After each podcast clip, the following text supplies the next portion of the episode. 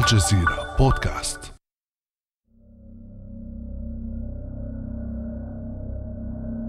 دار مراسلو القنوات الإسرائيلية على الجماهير في مونديال قطر يرجون أحدا ليتحدث معهم لكن أحدا لم يجبهم. رفضت الجماهير من قطر والسعودية والكويت والجزائر والمغرب وتونس واليابان والمكسيك وألمانيا والبرازيل رفضت الحديث مع القنوات الإسرائيلية وهتفوا لفلسطين You like Saudi? Yeah! And Palestine? Oh, yes! And Israel? No! no! وأمام شعورهم بالعار ورفض الجماهير لهم قام الصحفيون الإسرائيليون بتغيير هويتهم وبدأوا يقدمون أنفسهم للجماهير على أنهم من الإكوادور. وظلت هكذا فلسطين الحاضرة الدائمة في كل المباريات يرفرف علمها بين الجماهير ويهتفون بعد كل انتصار باسمها. انتصرت تونس على فرنسا وتوجت المباراة بدخول اليوتيوبر التونسي الشهير ميمو المستطيل الأخضر رافعا علم فلسطين.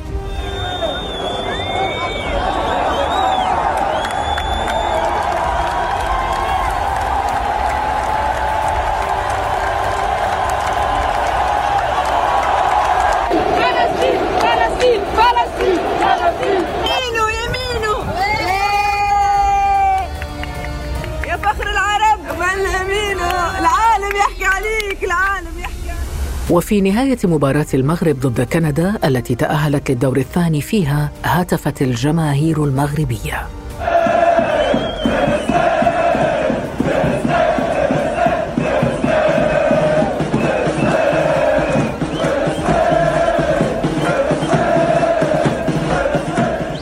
إذا فلسطين روح الشعوب وفرحة انتصارهم وقضيتهم المركزية فهل كان مونديال قطر اختبارا حقيقيا لنجاح مسيرة تطبيع الاحتلال الإسرائيلي مع دول عربية؟ وماذا بعد هذا الحضور الكبير لفلسطين في قلوب الجماهير العربية والأجنبية؟ ولماذا استمر مراسلو الاحتلال بالتواصل مع الجماهير رغم رفضها لهم؟ هل أرادوا كسر الحاجز مع الشعوب أم التركيز على دور الضحية؟ أسئلة كثيرة أطرحها أنا خديجة بن جنة على المدون الفلسطيني ورئيس تحرير منصة مقاطعة الأستاذ أحمد البقاوي أهلا وسهلا بك أستاذ أحمد. أهلا أستاذ خديجة يعطيك ألف عافية. الله يعافيك. أستاذ أحمد البقاوي لنبدأ من الصوت العالي الذي رددته الجماهير فلسطين. لماذا هذا الحضور الكبير لفلسطين في مونديال قطر؟ شكرا لك بيعطيكم ألف عافية. أنا بظن أصلا بدي أبلش من المقدمة اللي أنت عملتيها يعني لأنه فلسطين كما قلتي فلسطين هي روح الشعوب فرحة الانتصار وكمان فلسطين قضية مقاومة. وقضية مركزية بالنسبة للشعوب العربية يعني في يومياتهم وفي قضاياهم العامة وفي قضاياهم الخاصة. الآن في ظروف خاصة يمكن هذا العام تيجي نتيجة وجود الكثير من الجرائم اللي قام فيها الاحتلال وكمان بنفس الوقت المقاومة اللي موجودة كانت في مناطق الضفة الغربية فحضرت فلسطين بقوة هذا العام. النقطة الإضافية كمان أنه بعد هبة الشيخ جراح وحرب سيف القدس بشكل أساسي تعزز الشعور بالمسؤولية عند الفلسطينيين الأفراد وعند الشعوب العربية كأفراد، بالتالي صار في مساحة أكثر بشعر الفرد فيها بالمسؤولية وضرورة الفعل أكثر من إنه يكون عضو كامن أو محايد في هذه القضية. في سياق قطر تحديدا بظن لابد من ذكر إنه فتحت المساحات هذه وشفناها بهذا الشكل الكبير لأنه كان في قرار سياسي من الواضح جدا على مستوى الحكومة القطرية بفتح المساحة والميادين للتعبير عن التضامن والانتصار لقضية فلسطين. وبظن هذا الأمر كان واضح كفاية من ما قبل المونديال في تصريح سيد العلوى الخاطر بأنه سنناصر قضية فلسطين خلال المونديال. وهون إحنا فعليا في نقطة ممكن نشوفها كيف لما بتنفتح الميادين للشعوب العربية للتعبير بنشوف الشعوب كيف بتعبر بأريحية النقطة الإضافية اللي هي عامل مساعد أيضا خاص في الحيز في قطر اللي هي آه، منع أو عفوا عدم معاقبة رافضي التطبيع أو المنتصرين لفلسطين واللي هو الدارج فعليا. يعني بعض الدول العربية بشكل عام قد يكون فيها من الجيد أو مفتوحة المساحة للتعبير والتضامن مع قضية فلسطين ولكن بالأغلب العام الدول الدول المطبعة تحديدا. والتي تدعو للتطبيع مع الاحتلال تعاقب كل رافض للتطبيع. فبالتالي اجتمعت الظروف العامة في فلسطين والظروف الخاصة في قطر. نعم وربما هذا ما اكتشفه الصحفيون الإسرائيليون أستاذ أحمد عندما جاءوا لتغطية المونديال. مثلا يقول راس شيشنك الصحفي الإسرائيلي وهو مراسل صحيفة يدعوت أحرونوت وهو يحضر كأس العالم ويغطيها للصحيفة قال تجربتي في قطر أنهت أي أمل بتحسين علاقاتنا مع الشعوب العربية ما رأيك في هذا الكلام؟ أنا برأيي الصحفي يعرف ذلك جيدا قبل ذهابه إلى قطر قبل ذهابه إلى الدوحة يعرف أن الشعوب العربية الشعوب العربية ترفض وترفض ترفض كونه جزء من الاحتلال ومواطن ومستوطن في أراضي محتلة بهذا الشكل. ولكن من الضروري أيضا التنويه لخلفيات كل التصريحات الإعلامية كل تصريحات الصحفيين. هنالك أكثر من مستوى هنالك توظيف سياسي لها هنالك توظيف إعلامي ربحي أيضا يريد تحقيق أرقام. وأيضا يعني العاملين في الإعلام يعرفون جيدا المفلسون في سياقات كهذه في أحداث كبرى يقومون بترديد كلام يعني آه، بكثير من آه، لفت الأنظار محاولات للفت الأنظار أكثر منها شيء آخر. ولكن حقيقة الصحفي أكد على الحقيقة الموجودة أن لا أمل لدى الاحتلال في التطبيع لدى الشعوب العربية. هذا أمر مستحيل هذا أمر مغلق. وكل محاولات على مدار عشرات من السنين آه، المحاولات للتطبيع ومحاولات الوصول إلى الشعوب العربية وفرض تطبيع عليها أو التسلل إليها كانت دائما تجد طرق مغلقة. نعم. إذا يمكن أن نقول أستاذ أحمد البقاوي أنه هذا المونديال يمكن اعتباره كأنه استفتاء على مسار التطبيع مع الحكومات الرسمية. نعم صحيح. يمكن اعتباره استفتاء ولكن للأسف فعليا استفتاء قصري. بمعنى استفتاء نعم يمكن اعتبار نتائجه كنتائج استفتاء وتصويت على إرادة الشعوب العربية على إرادتها في الانتصار لفلسطين ورفض التطبيع ورفض الاحتلال ولكنه استفتاء قصري بمعنى لم تشاور الشعوب العربية فعليا في هذا الاستفتاء أو في المشاركة فيه. وأنا برأيي هذا أمر يعني مرفوض لابد لنا من رفضه بمعنى وضع المواطن العربي تحت استفتاء من قبل صحفي إسرائيلي في أسواق محلية أو في الشوارع. هذا أمر نتائجه حتى ولو كانت نتائجه إيجابية لصالح القضية الفلسطينية ولصالح الشعوب العربية وفتح مساحات حرة للتعبير عن آرائهم ولكن في النهاية لابد لنا من التأكيد على رفض وضع الشعوب العربية تحت هكذا امتحانات لأنها تعبر عنها بشكل يومي بأكثر من شكل. لكن اللافت أنه ليس فقط الدول العربية أستاذ أحمد يعني صحيح شاهدنا جماهير السعودية وقطر والكويت والجزائر والمغرب وتونس والجماهير العربية كلها وهي تنتصر لفلسطين بالرايات وبترديد. أناشيد وأغاني مناصرة لفلسطين لكن رأينا أيضا أناسا ومشجعين من اليابان من المكسيك من البرازيل من دول غربية أيضا تقوم بنفس الشيء هل لهذا دلالة؟ نعم نعم صحيح. أنا بؤكد مرة أخرى على النتائج الإيجابية لما حصل ولكن وضع بمعنى لا أريد لما حصل أن يكون مدخل لمساحات تطبيع لاحقة. بمعنى فلنترك الشعوب تعبر عن آرائها فلنضع الشعوب تحت اختبارات طوال الوقت.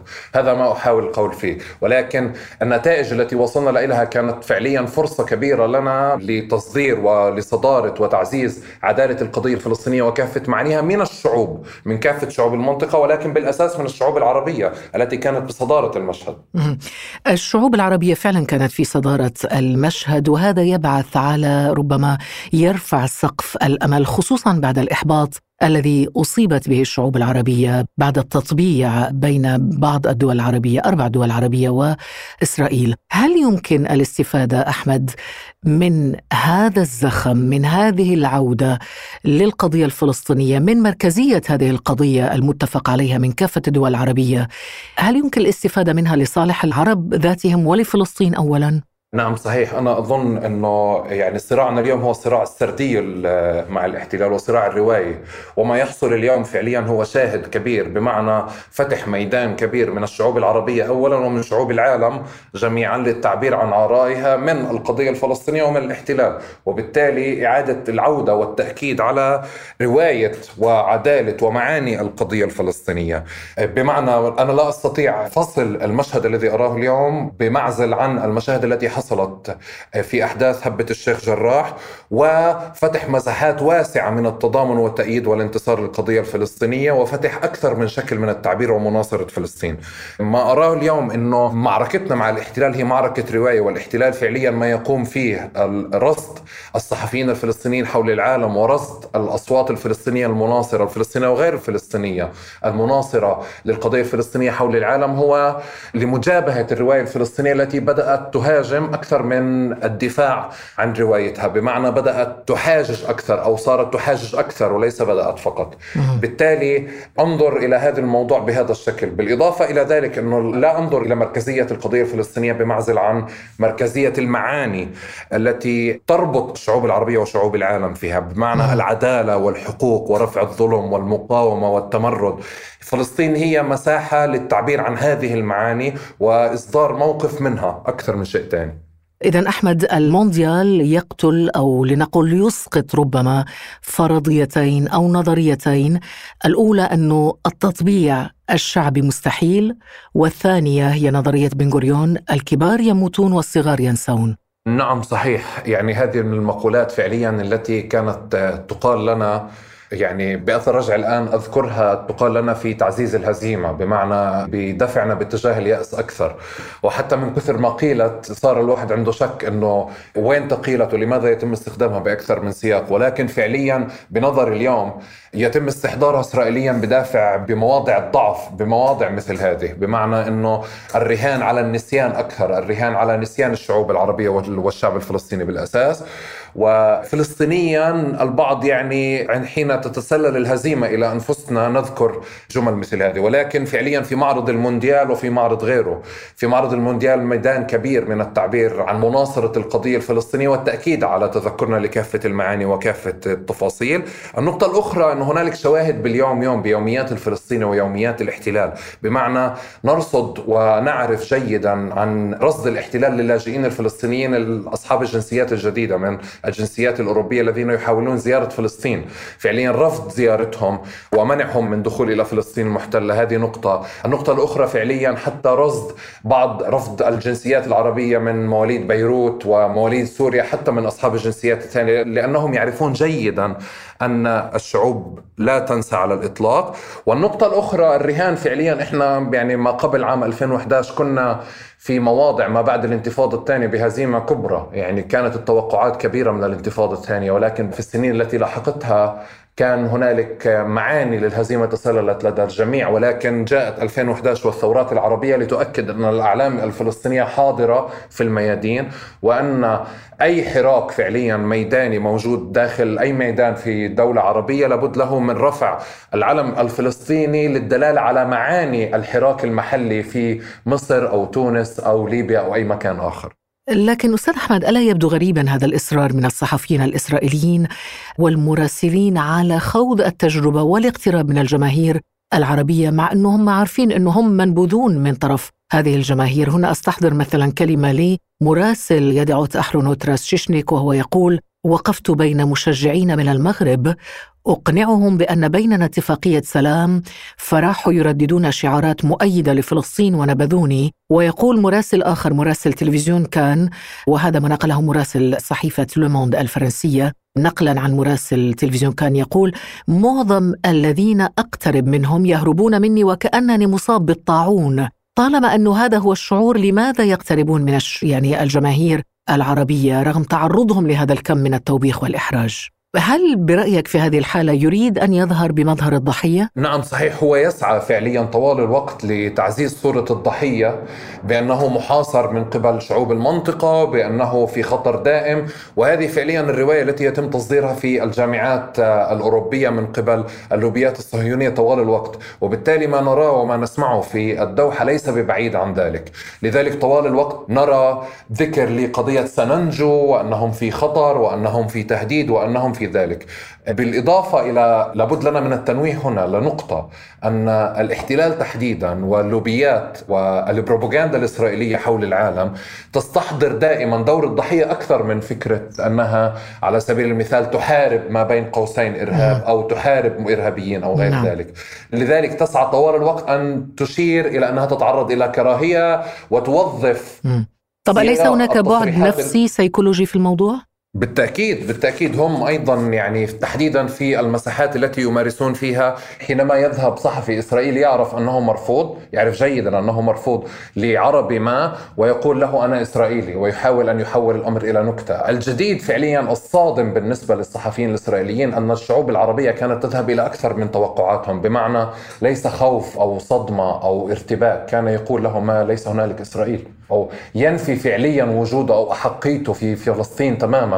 حتى فعليا يعني كنا نرى دراما ما بين قوسين دراما رخيصة من الصحفيين الإسرائيليين بمعنى بقول عيب وليش هيك بتعمل؟ وبعض الكلمات التي لا تليق بهؤلاء الصحفيين أو لا نعرف هؤلاء الصحفيين في ذات السياق. نعرفهم كصحفيين كبار موجودين داخل إسرائيل يقومون بتغطية أحداث كبرى وتغطية تفاصيل كثيرة ولكنهم كانوا يستخدمون أساليب فعليا جانبين منها. الجانب الأول فعليا الجانب الفوقي الذي اعتاد الإسرائيليون والمستوطنين على القيام به فوق على الشعوب العربية والشعوب الفلسطينية بشكل أساسي بمعنى التوقع أني سأخاف حين يقول لي أن إسرائيلي ولكن ما حصل أن الجميع كان يرفض وجود الإسرائيلي أمامه فعليا وهذا كان أمر مفاجئ لهم. نعم. أستاذ محمد ألا ترى أن القنوات التلفزيونية الإسرائيلية تعتبر أنه مجرد ظهور مراسل لها أو صحفي لها في أي دولة عربية يعتبر مكسب سواء كان يعني رحب به أم لا؟ نعم صحيح. هو مكسب كبير لهم وينال الكثير من الاحتفاء. يعني يكفي أن أذكر لك الاحتفاء باستوديو يعني وأنت يعني سيدة العارفين بالإعلام لا أحد يحتفي بوجود استوديو جديد ولكن الاحتفاء بوجودهم في الدوحة وفي قطر ابتداء من مراحل بناء الاستوديو ووضع الشعار عليه يعني يدل أصلا على حجم احتفائهم وانبساطهم بوجودهم في الدوحة. هذا أولا. ولكن لفهم أكثر المشهد بالنسبة للإعلام والاستوديوهات أظن المشاهد بالنسبة للرياضة والمقاطعة الرياضية تفسر لنا أكثر نفسية وشعور الاحتلال بمعنى اعتاد الاحتلال طوال الوقت على رفض الشعوب العربية واللاعبين العرب من اللعب مع الإسرائيليين في كافة المناسبات ورفض استضافتهم. نعرف جيدا ورأينا وقرأنا عن ردود أفعال واحتفاء كبير أكثر من المتوقع بمجرد وجودهم في أبو ظبي على سبيل المثال وبمجرد عدم انسحاب بعض اللاعبين العرب وموافقتهم على اللعب وتحدي اللاعبين الإسرائيليين. بمعنى الشعوب نحن كنا نرى الأمر بأنه لاعب عربي رفض السلام ولكن الإسرائيلي كان يحتفي بمجرد اللعب. إذا هناك استغلال إسرائيلي للحدث نعم صحيح. لكن البعض يرى أستاذ محمد أنه قضية فلسطين لا يجب أن تتحول إلى مجرد رايات ترفع وأعلام وهتافات وتضامن شعبي بل هي مقاومة لاحتلال على الأرض وقوة ردع لحماية وجود وحياة الفلسطينيين. كيف يمكن برأيك المزج بين هذه الوسائل لمقاومة الاحتلال؟ أنا برأيي أنه ممزوج فعليا يعني مجرد حتى ذكر التفاصيل التي ذكرتيها بسياق الطعن أو التقليل أو فعليا يا إما نفسيات مهزومة أو نفسيات أو آراء فعليا لا تريد أن ترى الإنجاز. أو تود فعليا أن تجنب جهات ما أو مؤسسات ما الإنجاز أو رصيد من ما حدث. ولكن ما يحدث فعليا يعني هنالك مقاومة موجودة في مناطق الضفة الغربية وفي غزة وفي هنالك مقاطعة حول العالم في الجامعات للاحتلال وهنالك أعلام ترفع في الدوحة في مونديال قطر.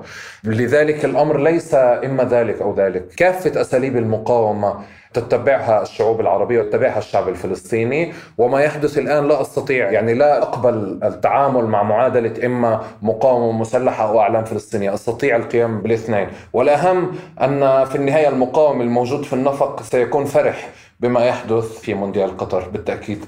نختم أستاذ أحمد البيقاوي بسؤال أخير يتعلق بسردية وجود الاحتلال الإسرائيلي، كيف نحمي الوعي العربي وتحديدا الجيل أو الأجيال الجديدة من اختراق الاحتلال الإسرائيلي؟